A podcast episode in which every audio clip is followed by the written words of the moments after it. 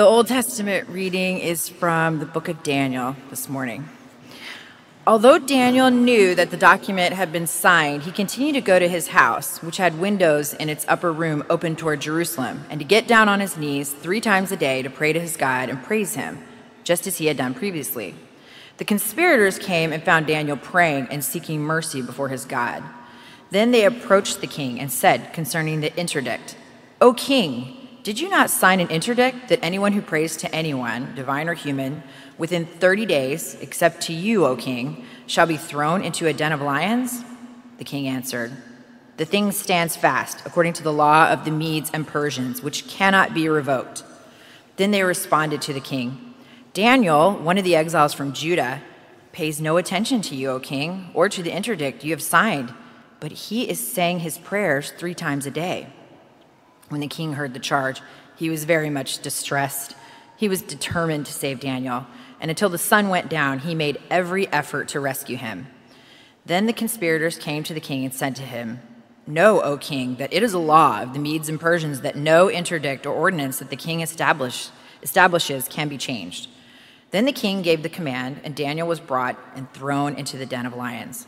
The king said to Daniel, May your God, whom you faithfully serve, deliver you. A stone was brought and laid on the mouth of the den and the king sealed it with his own signet and with the signet of his lords, so that nothing might be changed concerning Daniel. Then the king went to his palace and spent the night fasting. No food was brought to him, and sleep fled from him. Then, at break of day, the king got up and hurried to the den of lions. When he came near the den where Daniel was, he cried out anxiously to Daniel, O Daniel, servant of the living God, has your God, whom you faithfully serve, been able to deliver you from the lions? Daniel then said to the king, O king, live forever. My God sent his angel and shut the lion's mouth so that they would not hurt me, because I was found blameless before him. And also before you, O king, I have done no wrong. Then the king was exceedingly glad and commanded that Daniel be taken up out of the den. So Daniel was taken up out of the den, and no kind of harm was found on him, because he had trusted in his God. The king gave a command and those who had accused Daniel were brought and thrown into the den of lions, they, their children, and their wives. Before they reached the bottom of the den, the lions overpowered them and broke all their bones in pieces. Then King Darius wrote to all peoples and nations of every language throughout the whole world May you have abundant prosperity. I make a decree that in all my royal dominion people should tremble and fear before the God of Daniel, for he is the living God, enduring forever. His kingdom shall never be destroyed, and his dominion has no end. He delivers and rescues. He works signs and wonders in heaven and on earth. For he has saved Daniel from the power of the lions. So this Daniel prospered during the reign of Darius and the reign of Cyrus the Persian. This is the word of the Lord. Thanks be to God. The gospel readings from the book of Matthew. Hear the gospel of our Lord Jesus Christ according to Matthew. Glory to you, O Lord. Pray then in this way Our Father in heaven, hallowed be your name, your kingdom come, your will be done on earth as it is in heaven. Give us this day our daily bread, and forgive us our debts, as we have also forgiven our debtors. And do not bring us to the time of trial, but rescue us from the evil one. This is the gospel of the Lord. Praise to you, O Christ.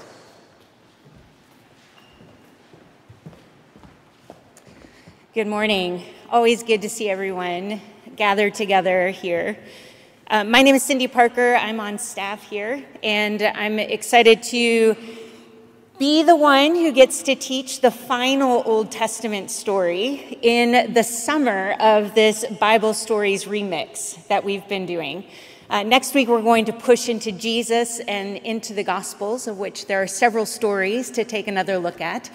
Uh, but I love this series in that we've been able to take a look at very familiar stories, but then ask more complicated questions. What is the context, and what more can we learn? Not just what is the easy lesson on the surface, but can we learn more? Can we dig in more? And what is God telling us about who He is in these passages? But these stories aren't just individual stories we've been choosing. We've also done several different stories in several different time periods of Israelite literature, Israelite life and context. And so, if we pull them all together, we start to see that this is a God of history, and this is a God who is actively involving himself in human history, and a God who likes to reveal himself and reveal his character to his people. When we get to our context in Daniel, everything is just a little bit different here.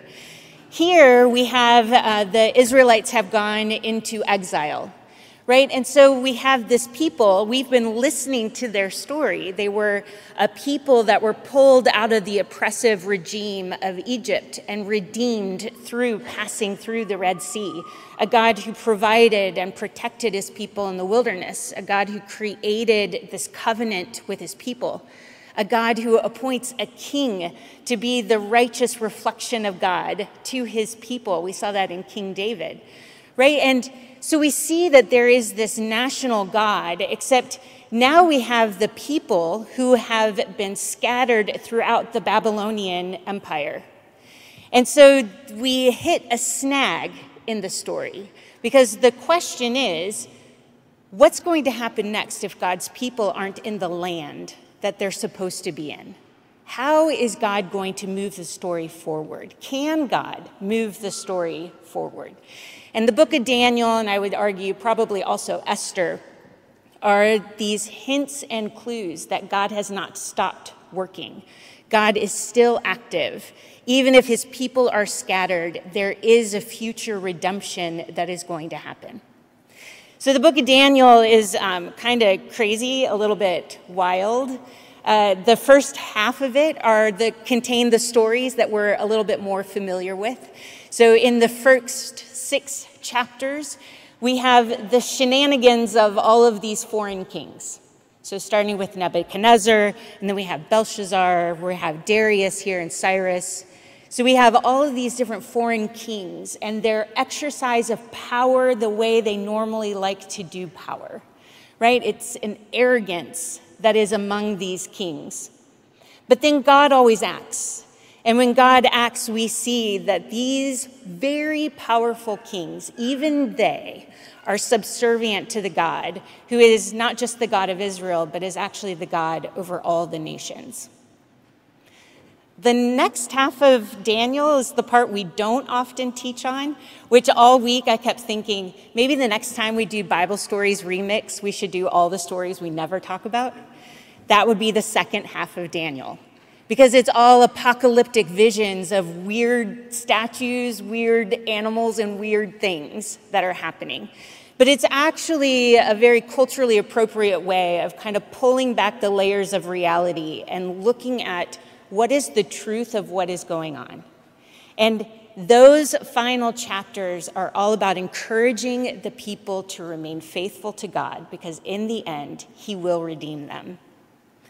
But we're in chapter six. So we're right as we're flipping from this really cool and interesting narratives to really bizarre and odd apocalyptic literature. And all of the book of Daniel is to serve as an encouragement to all of the Israelites who are scattered throughout the Babylonian Empire to remain faithful to God at all costs. So we start our chapter, chapter six. And if we were to go through, and in fact, you can do this if you would like, we could go through chapter six. And of all the chapters in Daniel, this one is about law. And we have the word law and then lots of synonyms. So decrees, decrees, edicts, and then in our version, interdict, which Corey, I don't know, we should ask you later about why that particular. That one seems like a weird one to me. But if you were to go through circle, underline everything law, decree, edict, it's all over the place in chapter six. And what we have is this great contrast between the law of God, this covenant God has with his people, and human law that tends to support hierarchy and power. And these two laws are going to be put right next to each other. One of them seems to lead to death, except it actually gives life. And one of them seems to give life, but is going to end up in death. And at the end of that, we go, Who is the true king? What is the righteous law that we are supposed to be following? The first couple verses that are not included in the bulletin, so the first five verses of chapter six, are introducing to us the characters and the conflict. So we meet Darius. He's the one who's now in charge. We're shifting from Babylonian Empire into Persian Empire and Darius is kind of this in between guy. So Darius is in charge. He's reorganizing his country. So he has set up 120 different people who are going to be administering different areas of his country. And those 120 are all under the guidance of three administrators, one of which is Daniel. And then we learn that there are all these people who see Daniel as this foreigner in a high level of authority, and they're jealous of who he is, and they're determined to bring him down. So conflict is issued. In verses 6 through 10, this is where we have the scheming of what goes on.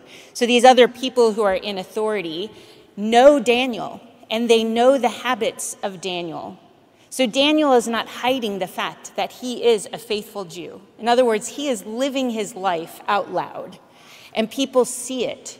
And they know that he is one who um, cannot be brought into schemes.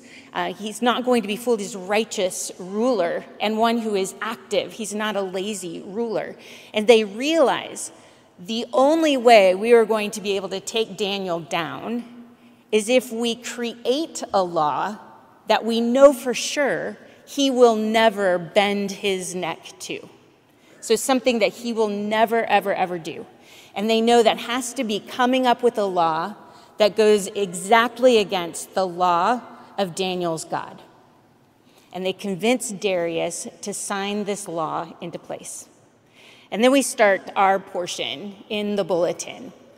And here we have Daniel's response to an inferior law.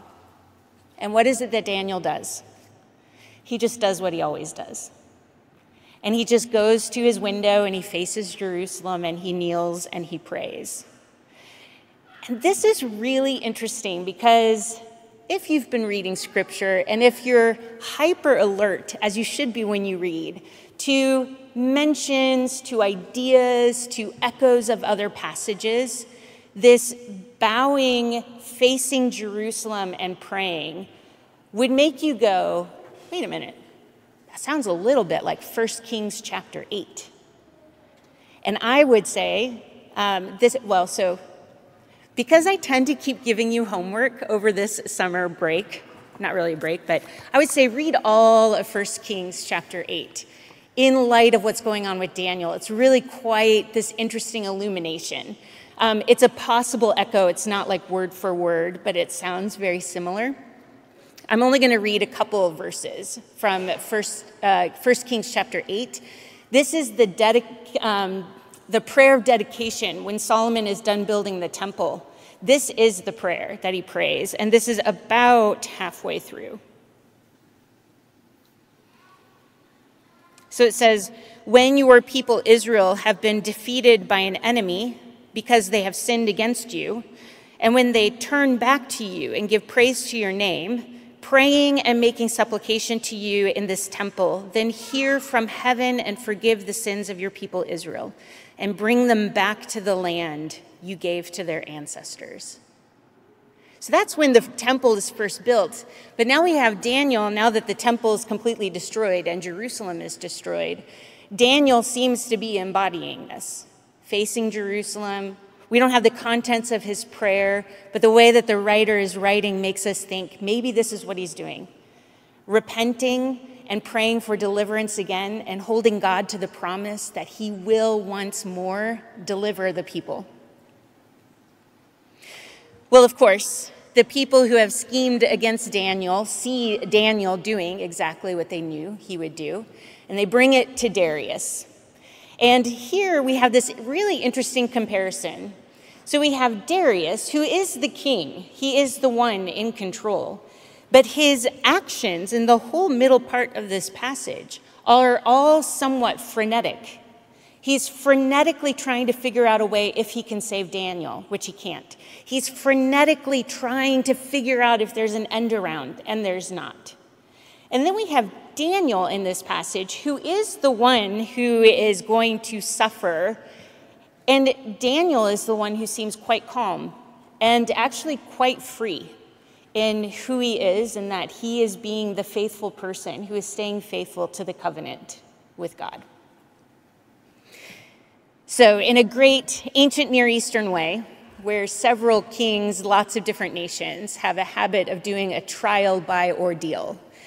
Daniel, too, is going to be thrown into a den of lions. It looks just like a normal trial by ordeal, in which normally people would say, We're going to let the gods decide if you're guilty or innocent. But they always choose something. It's not like innocent until proven guilty. These trial by, by ordeals are you're guilty unless by some miraculous reason the gods happen to help you survive right? And this is exactly what Daniel is going to go through. And we see Darius, he keeps saying, May the God that you serve, maybe he can help you survive in this way. So the night goes on, and um, there's a lot of similarities here in chapter six with chapter three, which are the three friends of Daniel who also go through something similar. They're thrown into a fiery furnace, if you know that story. And in both cases, both with Daniel's friends and with Daniel himself, there's a recognition that God might deliver. He's quite powerful enough to deliver his people, but he doesn't have to. Like the deliverance of God from this ordeal is not the thing required for them to believe. They will believe no matter how God chooses to act. And in both cases, and in this book, and this is kind of the same with Esther too, where God's people aren't necessarily saved from the trial, from the ordeal itself. They still have to go through this pressure cooker, this compression against them. But what we see in all of those instances is there's a presence of God with his people through the trial. And that's what we get. Darius shows up the very next day, anxious about what has happened to Daniel. And when they roll away the stone, it's interesting because he says here, Daniel, servant of the living God, has your God, whom you faithfully serve, been able to deliver you from the lion? And Daniel responds, Of course. He was here. He was here with me, protecting me and I've been saved through this ordeal. And Darius is going to pull Daniel up and in turn take the people who tried to kill Daniel with lions, they themselves will be killed by the lions. So if we pause just for a second and remind ourselves, right, we're looking at a time when God's house, God's temple has been destroyed, God's city, Jerusalem, has been destroyed. The Jews are scattered throughout this kingdom, Babylonian, soon to be Persian kingdom. And we get in this story of Daniel what does a faithful Jew do in this kind of situation, even removed from your land? And there's a call to recognize that the God of Israel is the God over all of the nations. And God's people are to remain faithful to the covenant no matter what. And so the encouragement that God is in control no matter what it happens to look like. And Daniel was delivered, and so maybe there's hope for a future deliverance of all of the people. Well, we see Darius, and he responds here in an interesting way, um, fully recognizing who the God of Israel is. And this is interesting because not that long ago, we were looking at Pharaoh and Egypt and the people, the Israelites coming out of Egypt. And through that whole story, God was revealing himself, sign after sign after sign after sign, to the Egyptians to reveal who he is. And sign after sign after sign, the Pharaoh was hardening his heart. The Pharaoh is is um, anchoring himself down into stubbornness to refuse to concede that the God of Israel was a powerful God. But here, Darius is going to respond in a different way. He sees a sign of God's power, and he's going to issue yet another decree. And in this one, in part of it, he says, I make a decree that in all my royal dominion, people should tremble and fear before the God of Daniel. And notice, just for a second, notice that it's not people should, be, should have fear and tremble before God, like one and only God. It's not this God over all the other gods, it's the very particular God of Daniel. In other words, it's a God who has been made known to everyone because this is the God Daniel serves, and this is the God who is continually involving himself in human history. This is the God of Abraham, the God of Moses, the God of David, the God of Ruth, the God of Daniel. It's a very particular God who happens to be on a very particular mission that is involving all these people in the journey. And I like this part too. It says, For he is the living God, enduring forever. His kingdom shall never be destroyed, and his dominion has no end which is a common type of song to sing about a god, but it's quite ironic in a book that has seen the kingdom of Nebuchadnezzar, Belshazzar, Darius, and Cyrus all in one book. These human kings and human kingdoms keep passing.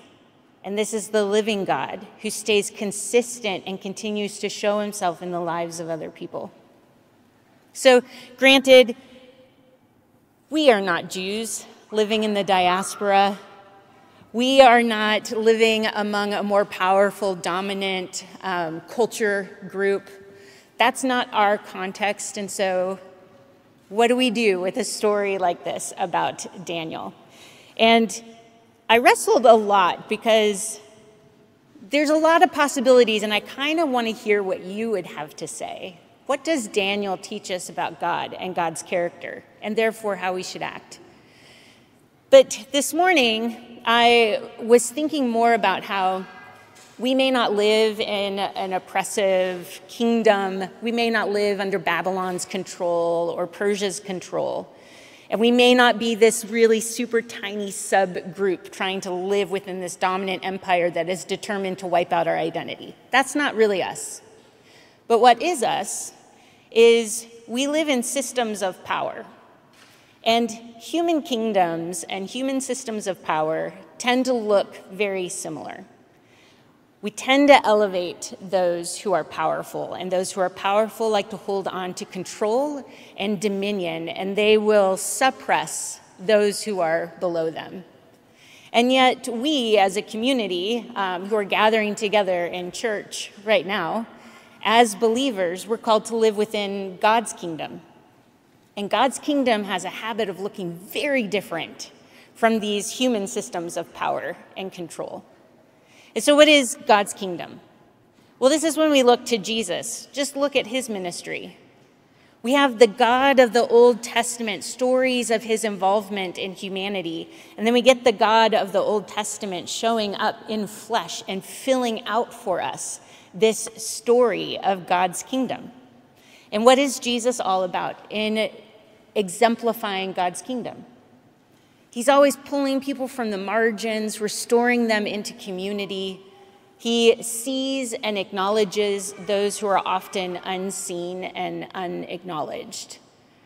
And he is showing that this kingdom of God comes into earth because of his own humility and his own willingness to die on behalf of people.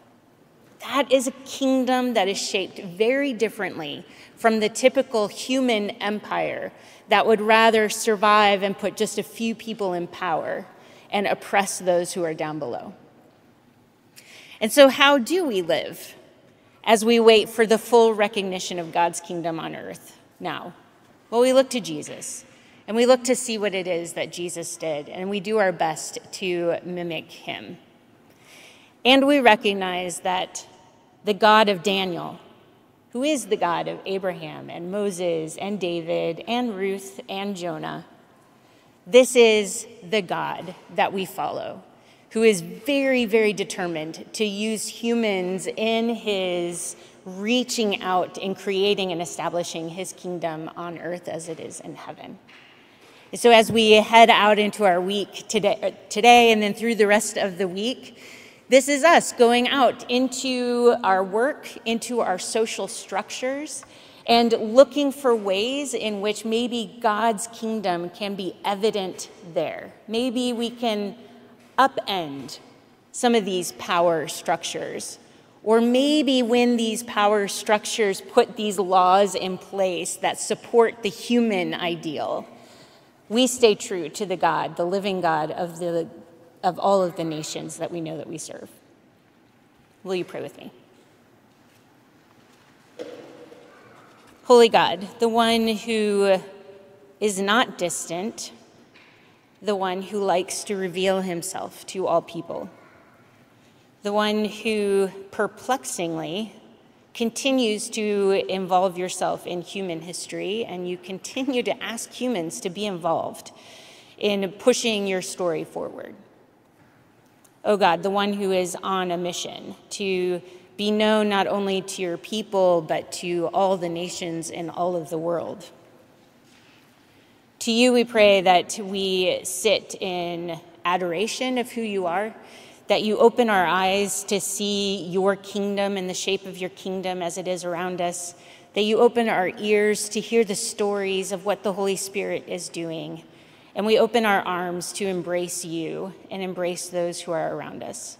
And as you come and establish your kingdom here on earth, may we be partners with you in that work. And in Jesus' name we pray. Amen.